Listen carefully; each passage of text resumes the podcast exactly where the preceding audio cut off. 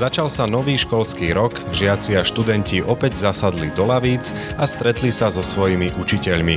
Chvála Bohu už priamo v škole a nie za obrazovkami. Prváci takéto stretnutie zažili v živote vôbec prvýkrát. Prvé dni či týždne v škole môžu byť pre deti náročné. Musia si zvyknúť, že už nie sú prázdniny s kopou zábavy a hier, prípadne, že majú v triede spolužiaka z Ukrajiny, alebo že sa skrátka od nich opäť niečo vyžaduje. Napríklad aj účasť na záujmových krúžkoch. Treba si uvedomiť, že tak krúžky ako aj šport, to nie je oddych. To je ďalšia senzomotorická činnosť, kde do toho zraku, sluchu a do celého toho organizmu vstupuje veľmi veľa nových podnetov. O tom, ako s deťmi zvládnuť nielen začiatok školského roka, bola naša minulotýždňová diskusia NM. Rôzne problémy a výzvy spojené so školskou dochádzkou sme rozobrali s riaditeľkou základnej školy v Kecerovciach Alenou Davidovou, detskou psychologičkou Luciou Kotkovou a psychológom a špeciálnym pedagógom Viktorom Kryžom. Ak ste pritom neboli, v dnešných dialógoch NM sa k diskusii vrátime a ponúkneme výber z toho, čo zaznelo. Inšpiratívne počúvanie praje Jan Heriban.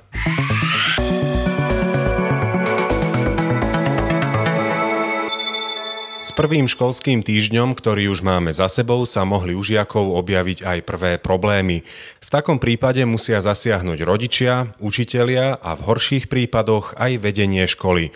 Psychológ a špeciálny pedagóg Viktor Kryžo, ktorý odučil 12 rokov, poukazuje na zaujímavý, no málo zaužívaný prístup, vhodný pre rodičov aj odborníkov. Keď prišli aj dieťa, zaklopali teda pobili konflikt, čokoľvek, ale to isté, keď to dieťa prichádza k nám do poradnia prichádza s tým, aká je učiteľka krava, jak proste všetko je zlé a spolužiaci a tak šikanujú a tak, tak ja som zistil, že keď som dostatočne ticho, ale nie ticho len, že ako som mimo, ale že som, ono sa to že plne prítomný v, s tým dieťaťom tu a teraz.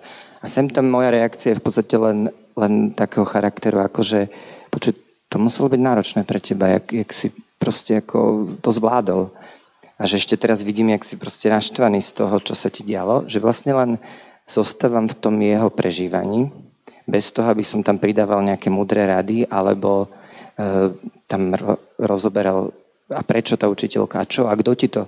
Čiže ja som presvedčený, že rodič najviac dá tomu dieťaťu len tým, že je ticho a je plne prítomný. A tá reakcia, keď aj nejaká je, tak je ideálna, keď je čo najmenšia a čo najviac len tak akože, že, že dáva najavo, že ho počúva. Podobnú skúsenosť má aj detská psychologička z Brna Lucie Kotková. Dôležité je podľa nej uznať, že dieťa má právo na svoje emócie. I rodiče někdy děláme to, že když je to dítě naštvané nebo smutné, tak ty emoce chceme jakoby rychle nějak vypnout nebo přepnout, a aby tomu dítěti zase bylo dobře, takže tam vnášíme ten pohled, to přece nemůže být tak hrozný a podívej, to nevadí, že s tebou tenhle nekamarádí, máš tam někoho jiného. Což ale vede k tomu, že to dítě se necítí líp, jenom se na to cítí samo. No, takže ve chvíli, kdy já jako rodič do toho jdu s tím, jo, já tomu moc nerozumím, třeba jak se cítíš, ale je mi líto, že to takhle máš, tak mě o tom jako povídej a nejdu tam hned s tím řešením a s tím, jakože začnu teda hledat ten způsob, ale jsem tam fakt jenom podpůrná a dovolím tomu dítěti dieťati tie emoce, ktoré prožíva, tak udelám nejvíc práce. Rôzne emócie môže dieťa prežívať napríklad aj vtedy, ak má v triede spolužiaka z Ukrajiny. Môže ho považovať za akéhosi cudzinca, na ktorého si potrebuje zvyknúť, alebo naopak za nového kamaráta, s ktorým rýchlo nájde spoločnú reč. Viktor Kryžo upozorňuje, že prvý kontakt takýchto detí dopadol dobre, no následky vojny sa na žiakoch ešte len môžu prejaviť. A vtedy možno deti začnú byť rušivejšie, začnú viac byť v triedách a tak ďalej. A treba s tým rátať, že vlastne ako práve ten, tá, tá skúsenosť štúdie ukazujú, že vlastne vtedy, keď sa upokoja po nejaké traumatické udalosti, po nejakej kríze, tak zväčša vtedy začne, začnú tie prvé prejavy a vtedy je dôležité tá reakcia, aby bola taká akceptujúca. Mnohí dospelí si myslia, že ono to skončilo ale deti prežívajú mnohé veci ešte roky po tom, čo sa udiali Napríklad pri smrti blízkej osoby práve deti sú tie, ktoré to odkladajú na neskôr, to smutenie. A ja očakávam a predpokladám, že deti mnohé veci ešte budú len prinášať a je dôležité, aby sme dospeli boli na to pripravení a vedeli na nich reagovať s porozumením. V rómskej základnej škole v Kecerovciach, ktorú vedie Alena Davidová, ukrajinské deti nemajú, preto ani nie sú predmetom sporov alebo diskusí. Majú však bohaté skúsenosti s konfliktmi medzi vlastnými žiakmi. Príde nejaký nový žiak úplne z inej lokality, ťažko sa adaptuje, takže tam naozaj to riešime triedou, triednym učiteľom, náš školský špeciálny pedagóg. Hľadáme, že v čom je vlastne problém, čo si, v čom si nerozumejú, ako, ako pomôcť tej danej triede konkrétne. Rozprávame s nimi, pýtame sa ich, v čom je ten problém. Hľadáme vlastne príčinu, alebo kto má tu nejakú možno úzkosť toho, aby si skúsili nejako porozumieť si a, a, a, a riešime to takto. Hej. Naozaj rozhovory, nejaké pravidlá, ako si nastavíme v tej danej triede, či je to možné, či, či je to pre nich akceptovateľné. Nech oni sa vyrozprávajú. Veľakrát to presne je o tom, že sa musia oni vyrozprávať, lebo my vidíme z nášho, z nášho pohľadu ten nejaký problém, ale možno, že to je fakt niekde inde, že niekedy je to aj, aj prinesené z domu. Takže hľadáme tú príčinu toho, že prečo došlo k tomu konfliktu a čo oni, alebo snažíme sa aj tie deti samé nasmerovať, aby oni povedali nejaké riešenie, ktoré by bolo v ich triede realizovateľné. A, a skúšame naozaj, musia sami povedať, čo chcú preto urobiť, aby sa to prostredie zlepšilo. Okrem samotných detí sú pri urovnávaní sporov dôležití aj učitelia, ktorí s nimi trávia v škole najviac času. A v hre sú samozrejme aj rodičia. Aj keď dieťa v škole priamo nesprevádzajú a nie sú priamo v centre diania, podľa Lucie Kotkovej sa nemôžu tváriť, že sa ich vec netýka. Je to něco, co to dítě nějak jako víc prožívá a je z toho nějaké smutné, ehm, nazlobené, tak je to opravdu o tom jít do školy, zjistit od toho učitele, jestli si učitel něco všiml, jestli by to třeba mohl nějak pohlídat, že to dítě jako není šťastné, protože tady s tím spolužákem má nějaký problém. To je něco, co rodič doma od stolu úplně jako nevyřeší. Psychológ Viktor Kryžo z vlastnej praxe dodáva, že vo väčšine žiackých sporov netreba priamo intervenovať v škole. Oveľa častejšie sa mu stáva, že dieťa konfliktom komunikuje niečo, čo mu v živote chýba. Týka sa to aj detí zapletených do šikany, či už na strane obete alebo agresora. Problémom môže byť fakt, že dieťa v týchto prípadoch hovorí často iné, než chce v skutočnosti povedať. Výzvou pre rodiča alebo odborníka je skutočné posolstvo, tak povediac, dešifrovať a dieťaťu vytvoriť priestor porozumenia. Strašne veľakrát sa mi stane, že ja ani nemusím prísť vlastne na to, čo, čo sa deje a zistím, že to dieťa je silnejšie že je posilnené stretnutím so mnou a dokonca Rogers bol presvedčený, zakladateľ humanistickej psychológie, že, že to je dostačujúce a že to stačí raz týždenne. Ale áno, rodič to môže robiť oveľa častejšie, že je posilnené stretnutím so mňou, zažije porozumenie a to je to, čo mu dá sílu v tých daných situáciách, interakciách reagovať ináč. Stretnem sa so spolužiakom a zrazu sa ma každé slovo nedotýka. Pretože to dieťa je častokrát tak veľmi citlivé na to, čo tí druhí hovoria, pretože je samo veľmi, dajme tomu, v nejakej kríze. Hej, zraniteľné niečím. A teda akoby keď ideme riešiť tie vonkajšie podnety, ktoré mu to spôsobujú, tak vlastne sa nedotýkame jeho skutočne, toho, čo on prežíva. Čiže rozhodne som presvedčený, že určite existujú prípady, ale pre mňa je to, že možno jedno z desiatich, možno dve z desiatich sú prípady, kedy naozaj treba riešiť. A podľa mňa 8 z desiatich je o tom, že dieťa vám chce niečo povedať, čo prežíva ale to nevie. To není o tom, že ono to tají. Ono to samo nevie. Že je možno vyčerpané, že došlo k nejakej zmene. Mne sa častokrát stane, že rodič niečo sa udeje, poviem, v januári a dieťa v apríli má nejaké zmenené správanie. Ale rodič dávno, dávno zabudol. Napríklad presťahovanie sa. Stáva sa mi, že zistím, že rodič, že dávno sme presťahovaní. A dieťa zrazu začne byť iné, ale s odstupom niekoľkých mesiacov. Začne byť oveľa citlivejšie, nervoznejšie na zmeny.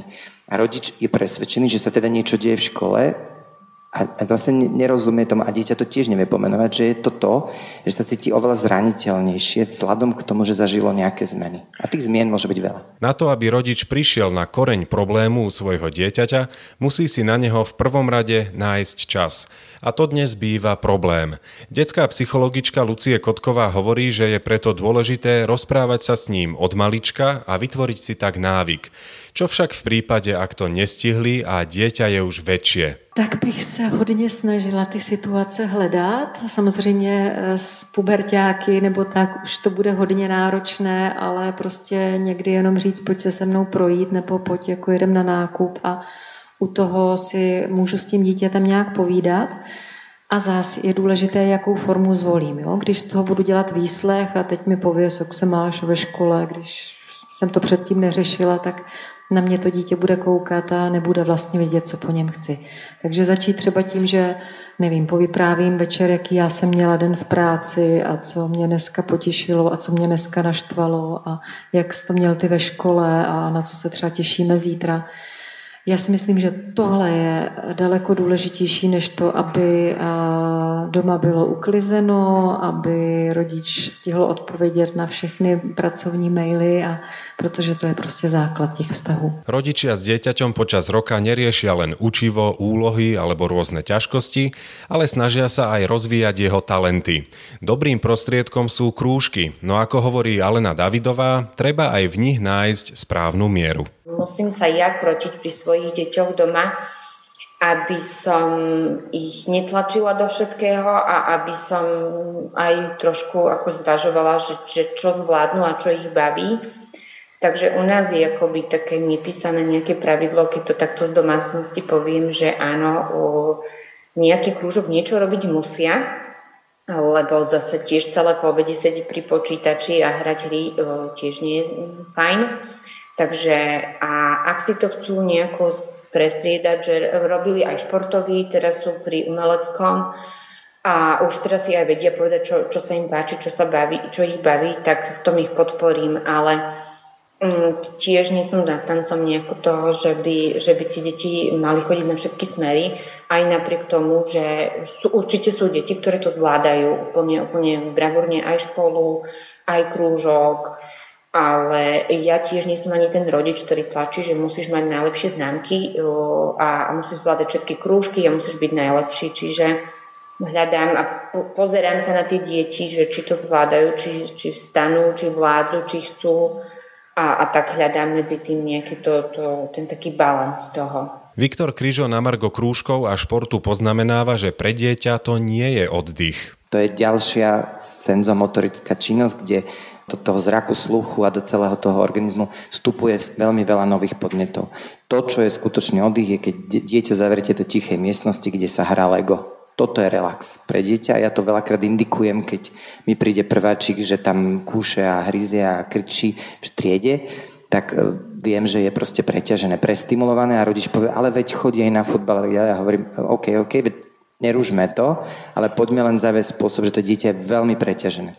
Čiže podľa mňa je treba v tom mať zdravý balans, ako bola pani riaditeľka, vedieť včas všímať si, že dieťa môže roky niečo robiť bez akéhokoľvek problému a príde vám šiestý ročník, polka šiestého ročníka a zrazu prudko stráti záujem o veci.